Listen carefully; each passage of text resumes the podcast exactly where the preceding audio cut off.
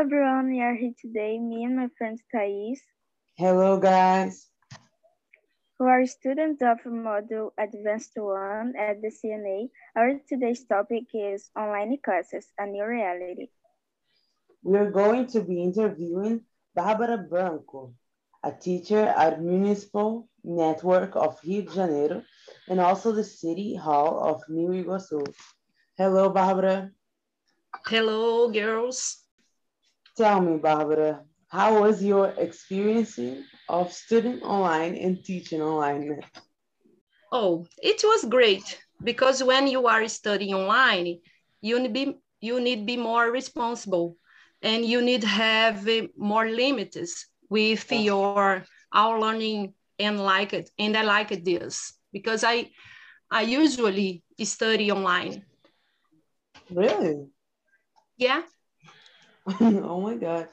I did, uh, I studied for vestibular last year and it was so difficult for me, really. Yeah, if I'm you not- if Say- you don't like it, it's very difficult. Yeah, but Yeah. we have the the flexible Yeah. schedule. Yeah, it's great. so, So, Barbara, what was the most difficult thing after you started online classes?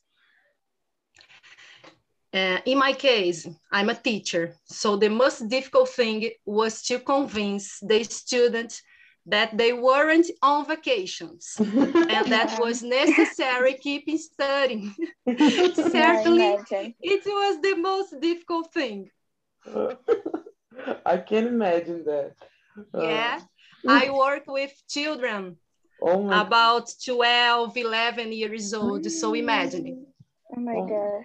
games everywhere. Oh my God. How do you manage to adapt your time to work and study online?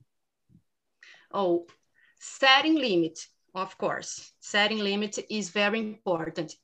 I did a daily routine in the morning, I use I use the I use it to start at 8 mm -hmm. So I have made videos or online classes with my students.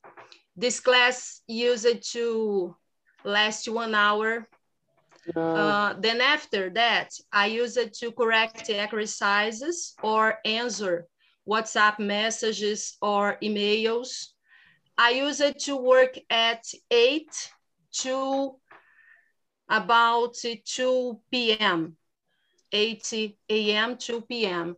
After that, I change. I live, I worked with secretary in Nova Iguaçu.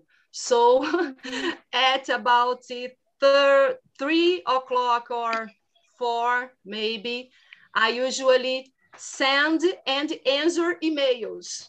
Oh my God. After that, I have work. planned new, new classes or did other things about the school. And I use it to start to study at seven, at eight, eight o'clock, about one hour two. My routine used it to finish at 9 p.m. every day to Monday uh, for Friday, every day. Oh my Likes when I working and studying face to face. A lot of work, right? Yeah. oh my God.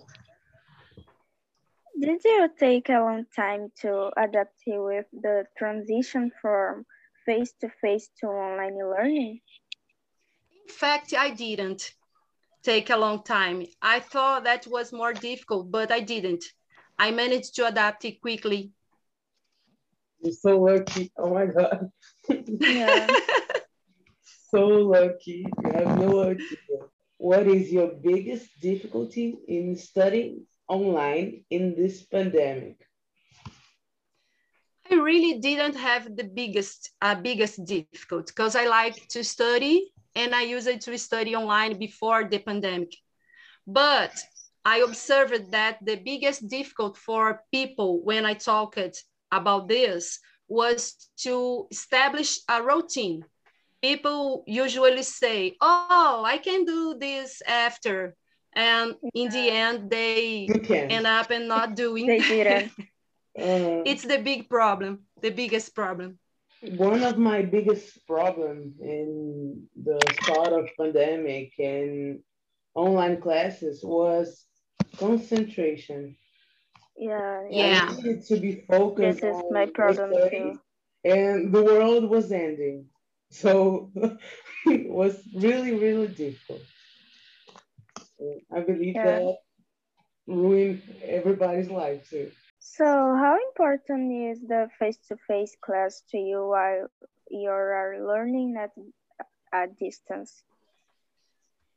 So if you know what you really want when you are studying face to face, it's important for you ask a specific question, I think. But if you don't have a routine for study, you always need a face-to-face classes for all. You don't have concentration, you forget. Yeah, So I think it's important. I I agree. Uh, do you want to keep online classes even after the pandemic? For some specific case, maybe. For the others, like English, definitely yes. because I need to, to meet some teacher in person, like Luan, for example. I need Yeah. to know Luan. Uh, I like it, the the English classes in, in online format. I like it really. Was easier. Yeah, I like to. Yeah, I like to. Everybody likes online English. Yeah. Uh, What was the first feeling when the pandemic started? Oh God, it was very difficult. Fear, of course, fear.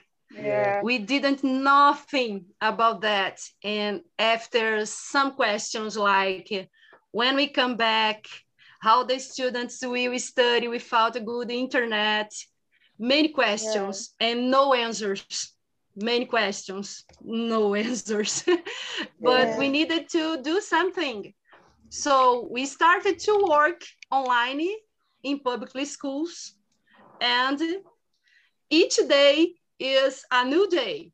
Uh, one day you don't have internet, other day the students was disappointed.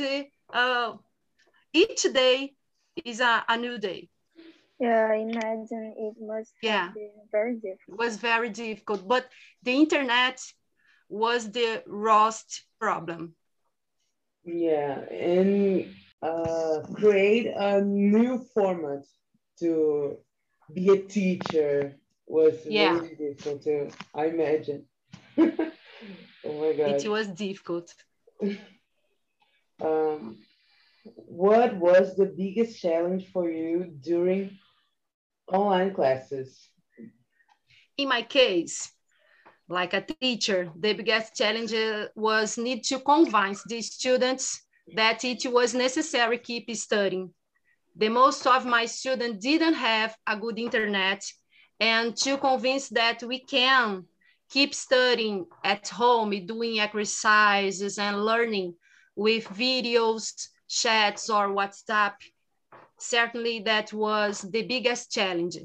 In face-to-face classes weren't necessary to convince the students to do these things but in online was the, the biggest problem was convince the students if study is necessary you you are at home but you didn't need to finish study Yeah, you're not relaxed as much.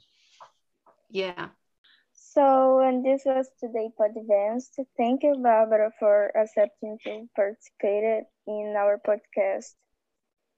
you're welcome It was great to have you here. Thank you guys for listening us. So see you soon. see you See soon you guys. Bye. Bye. Bye. as redes.